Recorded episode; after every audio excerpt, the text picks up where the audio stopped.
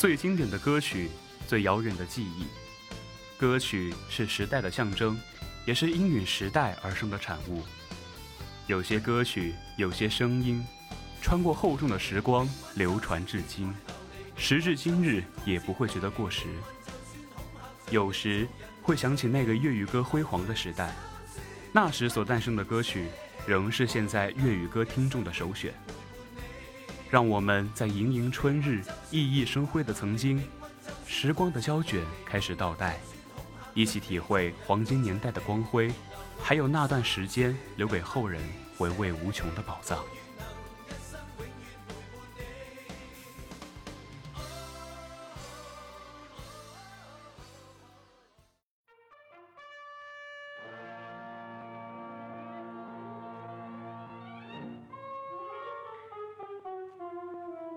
一九四零年的上海是一座不夜的城市，这里的经济蓬勃发展，留声机、无线电开始出现在普罗大众之间。这些基础设备的出现，使得音乐的传播更加便利，黑胶唱片就在这时诞生了。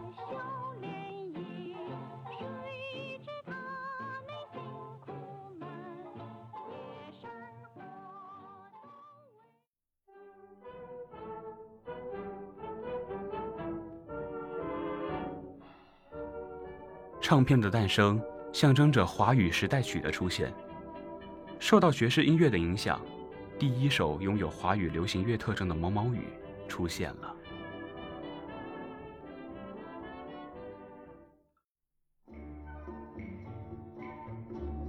不久之后，许多更有传播度的歌曲，如同雨后春笋般冒头，《夜来香》便在此刻诞生了。在众多时代歌手中，莫过于张璐最为出名。他演唱的《你听到的声音》极具讽刺，每一句歌词都耐人寻味。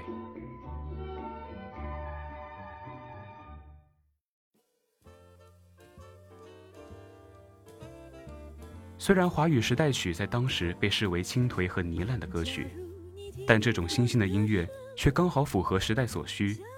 新音乐与新文学运动相互呼应，为当时的社会带来一股新的、活力四射的、绽放开来的风气，创造出更符合时代的产物。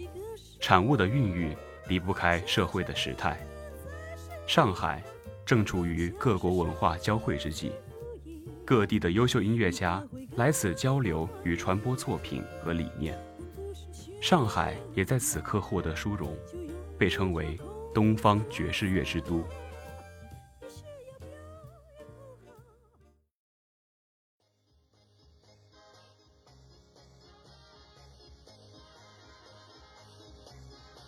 四零年代的后期，香港将迎来一波强烈的冲击。大量的上海音乐人来到香港，一同带来的还有先进的音乐理念。海派音乐的到来，对于香港来说是一次机会。也是危机。此时的香港的主旋律还是被称为大戏的粤剧和乐曲，而在一些较为年轻的知识分子和学生中，更流行的则是美国流行音乐。毫无疑问的是，这两种音乐形式对于本土文化都是一种入侵的形式。这时的香港陷入华语时代曲和美国流行音乐的夹击中。这便产生了一种奇怪的矛盾和分割：传统还是前卫，亦或是开创一个前所未有的流派？于是，夹在两者中的香港人发挥了中国人最大的特色，便是居中。传统我也要，前卫我也要。可这条路毕竟是困难的。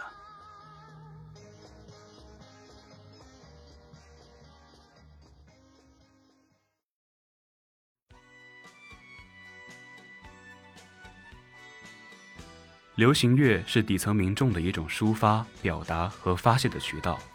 新一代年轻人受到传统粤剧和国外流行音乐的冲击，以粤语为表达语言的他们急需一种能够面向大众的平台和交流急需共同意识的音乐形式。正是这样一个契机香港流行音乐的诞生从此刻开始。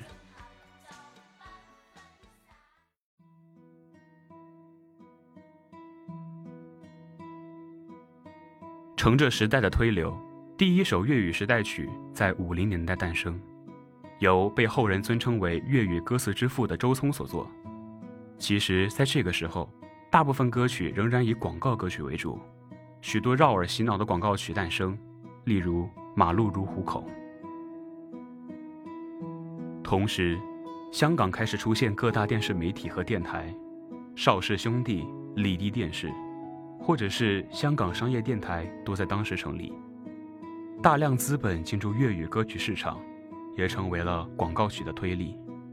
这使得一些在日后为香港乐坛做出伟大贡献的音乐人开始崭露头角。被世人合称辉煌的两位香港乐坛泰斗顾嘉辉和黄沾，便是从广告曲开始做起。两人的第一次合作便成就了一首经典广告曲《菊花牌乳胶漆》。这时候的广告曲文化对于往后的演唱歌曲影响颇大。由于广告曲的硬性要求，歌手的咬字需要清晰和轻松辨认，这样的习惯标准也在后期延续，而歌词通俗而不庸俗的风格也初见端倪。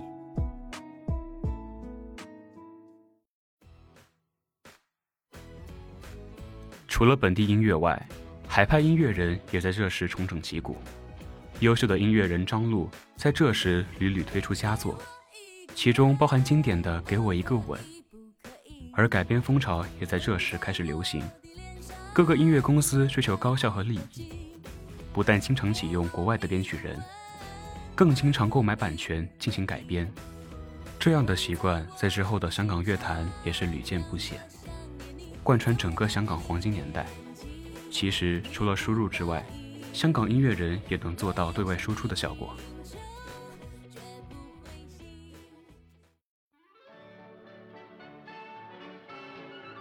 歌手姚丽的《玫瑰玫瑰我爱你》就传唱到了国外，被哥伦比亚唱片公司看上，之后购买其版权并改编成英文版。除此之外，这一年还有一件大事发生。便是著名乐队 Beatles 的访港表演。Beatles 的到来为香港带来了不一样的音乐理念，这也影响了许多后期在香港乐坛绽放光辉的音乐人。其中，许冠杰、谭咏麟便受到他们的影响，组建了自己的乐队，并借此机会出道。可以说，Beatles 的到来将乐队文化传入香港，也让它更加成熟。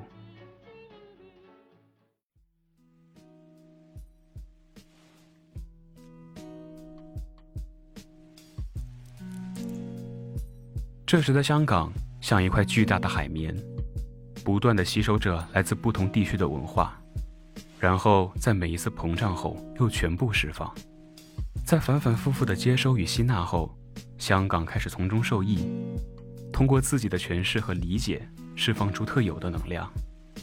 蔡琴曾在一次演唱会上说过：“香港最好玩的地方在可以把西餐中餐化，中餐西餐化，这是你们的特色。”在一些英文歌流行的当下，香港把它变成了中文歌，并且更为文雅，拥有中文语言特色。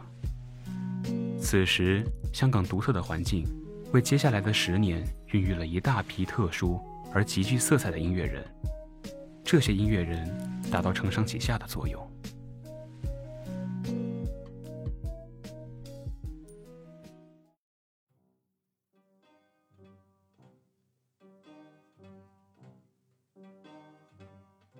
在六零年代，香港的影视剧和音乐成为了附庸关系。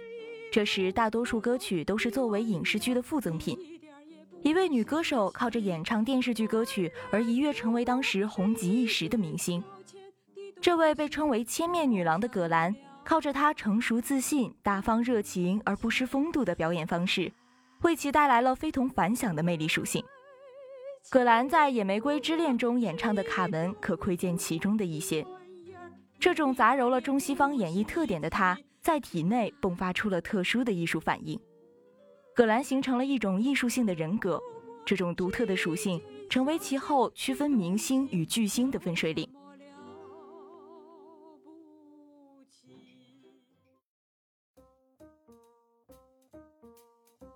邵氏电影在六三年拍摄了《梁山伯与祝英台》。其中融入了大量的歌曲与合唱，用上了中国传统乐器和西方管弦乐的搭配。此时的电影融入了京剧唱曲，虽然叫戏曲电影，但只是借用京剧的曲牌，而曲子、歌词、调子都大有不同。《南屏晚钟》便在六零年代诞生，这首歌曲曾在华晨宇和苏诗丁的演绎中再度重新进入大众视野。和与《南屏晚钟》一同诞生的，还有大批优质的情歌。这时，最出名的词人王福林出现，带来了《不了情》《我的中国心》这类佳作。每首歌曲的歌唱难度都十分困难，对于音域、情绪的把控有极高的要求，使得许多歌手都拿演唱这首歌来证明自己的实力。一位和王福林同期的顶级的词曲作家顾家辉，也在此刻靠一首《梦》让大众闻名。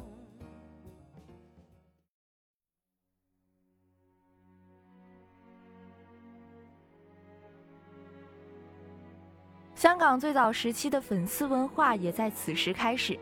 两位靠着童星出道的女星陈宝珠和萧芳芳，靠着青春活力成为这个名词的代言人，被万千少女追捧和模仿。这是香港初代的偶像诞生，也是粉丝文化最表面的影响。在两位女星大火之后，双方影响力开始飞速上升，彼此的粉丝之间开始水火不容，互相看不顺眼。于是粉丝对垒的行为就开始了，最后还是两者中的其中一人陈宝珠吸引，才结束这一场大战。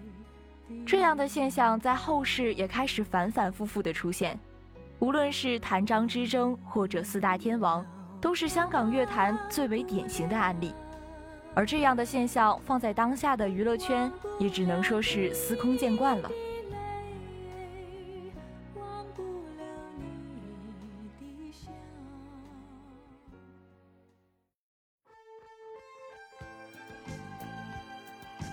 随着香港的影响力越来越大，台湾许多明星艺人也来到香港发展，带来了时下最火的琼瑶剧，那便是《情深深雨蒙蒙》的祖上烟雨蒙蒙。烟雨蒙蒙中的主演也因此走红，名叫邓丽君的女孩开始在香港进行演出。台湾艺人的表演形式丰富多彩，因此催生了香港的歌厅文化。在歌厅文化外，乐队文化也是红极一时。Beatles 访港后的影响，在这一时期出现了最热烈的反响。受 Beatles 针砭时弊的歌词影响，香港的音乐首次开始着重于对于社会的反思和发声。七零年代时期的许冠杰便是这一风格的代言人。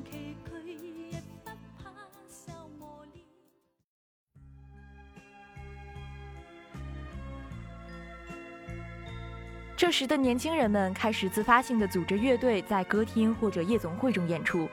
许多乐队的成员都成为之后香港乐坛响当当的人物，例如温拿乐队中的校长谭咏麟，Harmonix 乐队中的香港第一代歌神许冠杰。这时的香港开始诞生了母语倾诉，在受到英语歌曲、普通话歌曲等并非主要语言的冲击之下，香港社会开始对于自己本身的语言粤语进行审视。急需一种能够产生自我认同的价值观。这时候，一部电视剧的出现捅破了最后一层砂纸。《啼笑姻缘》为香港人带来了属于粤语的认同感和归属感，也使得香港流行音乐迈向更高的层级。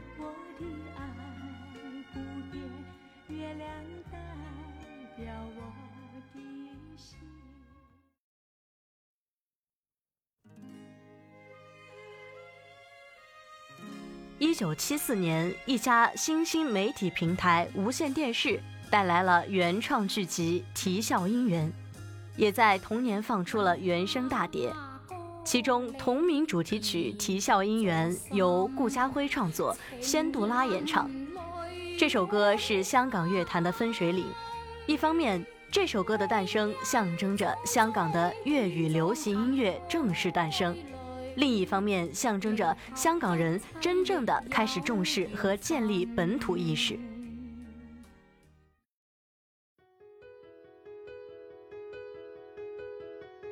在《七十二家房客》上线后，伴随着《欢乐今宵》正式打响了粤语流行音乐的名号。这时的粤语流行乐也逐渐被赋予众多的属性。粤语的音调和普通话不同。平时口语上的粤语怎么说，唱歌时就怎么唱，并不会出现变调的情况。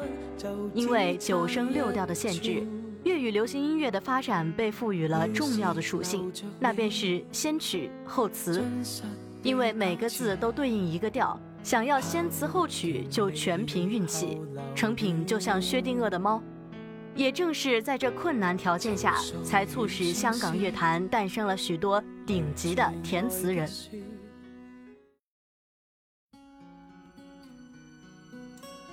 在对粤语流行音乐的曲赋予属性外，对于其歌词也被赋予了一定的属性。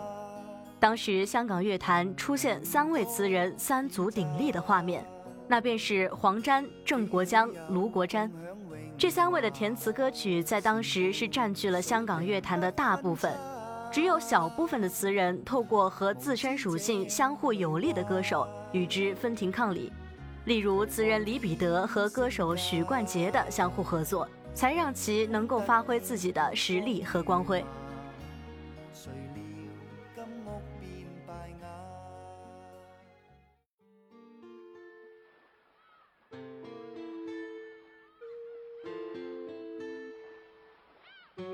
在这三位词人外，有位不得不提的全能型词曲创作人，那便是顾嘉辉。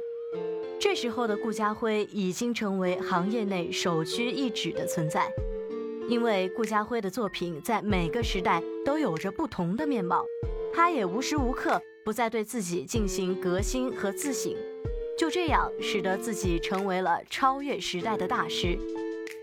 话说回来，在三个词人中，被称为鬼才的黄沾，将早期粤语填词分为两种派别，一种是较为文艺化的鸳鸯蝴蝶派，这一派以严谨的书面语为特点，部分歌词都用文言文；另一种则是较为俚语化，被称为鬼马派别。鬼马派别更注重地道的口语或者俚语粤语的填词。将生活中诙谐和日常的酸甜苦辣写进歌里，借此抒发普罗大众的心声，并且呼吁社会关注当下的弊病。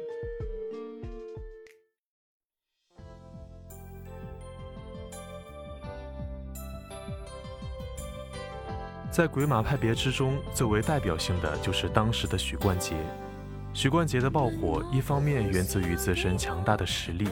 另一方面，则源自于香港人开始产生经济和文化之上的自我认同，和属于香港人自己的文化身份。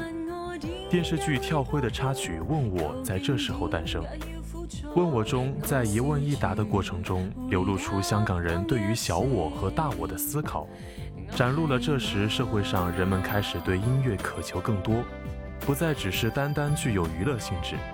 这首歌曲的出现，推动了香港流行音乐在歌曲风格上对外转变。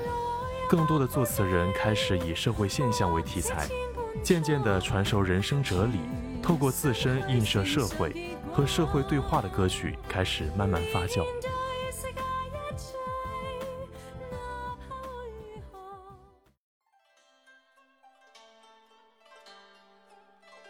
许冠杰也趁着这个势头，开始了属于自己的崛起。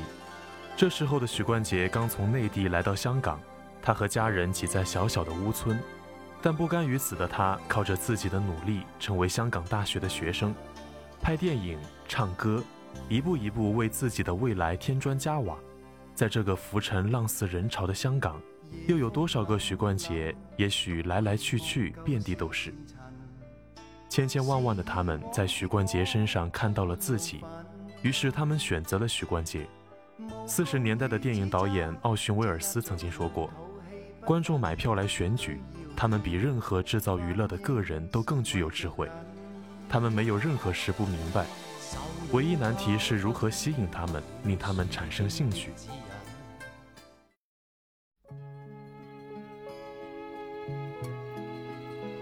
徐冠杰靠着《鬼马双星》中的插曲《双星情歌》爆火，因为《双星情歌》，许多人发现鬼马歌曲的好处。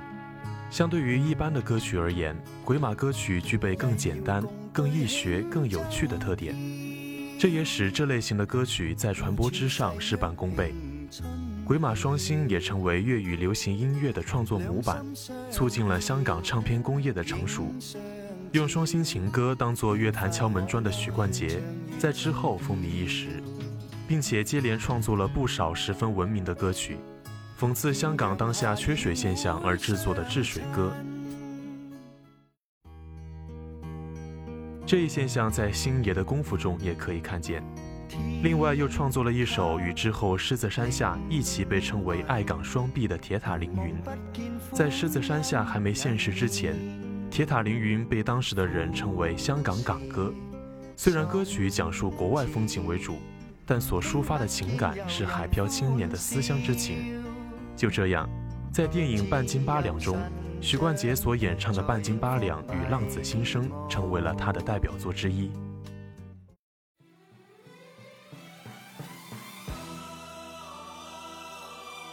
不知道大家发现没，在这段时间内，许多经典歌曲都是伴随着电视剧亦或者电影而诞生，作为电影的附属品所出现在大众视野中。可以说，粤语流行音乐的发展。多亏了粤语剧集的推波助澜。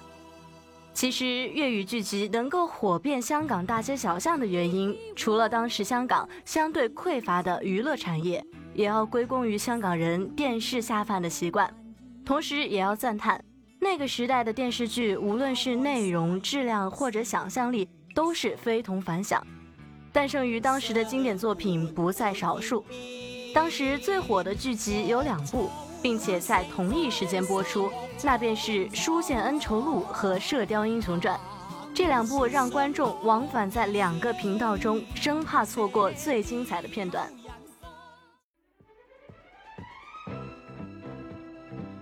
在七十年代的末端，一首由罗文带来的《强人》出现，这首歌曲带来让粤语流行曲摆脱粤剧的影响，脱胎于欧美流行乐和国语时代曲。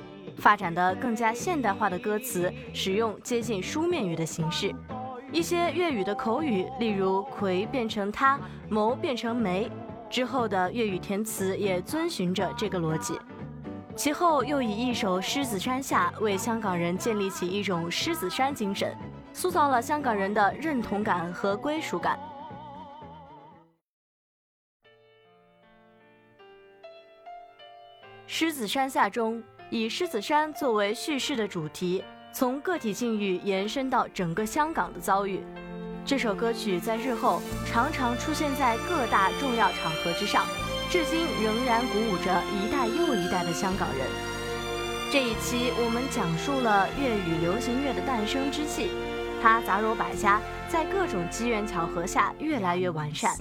这颗正在茁壮成长的嫩芽，将在下一个时代迎来迅速的发展，并且一跃成为最辉煌的时刻。深厚的地基使得建造在其之上的高楼坚固无比。下一期我们将以时代的先驱罗文和辉煌开始，带大家进入那个最绚丽的时代。今天的影音实验室到这里就要跟大家说再见了。播音：番茄肥牛、鲜虾馄饨。大海谷子采编三柚木落机务柚子共同感谢您的收听，我们下周同一时间再见。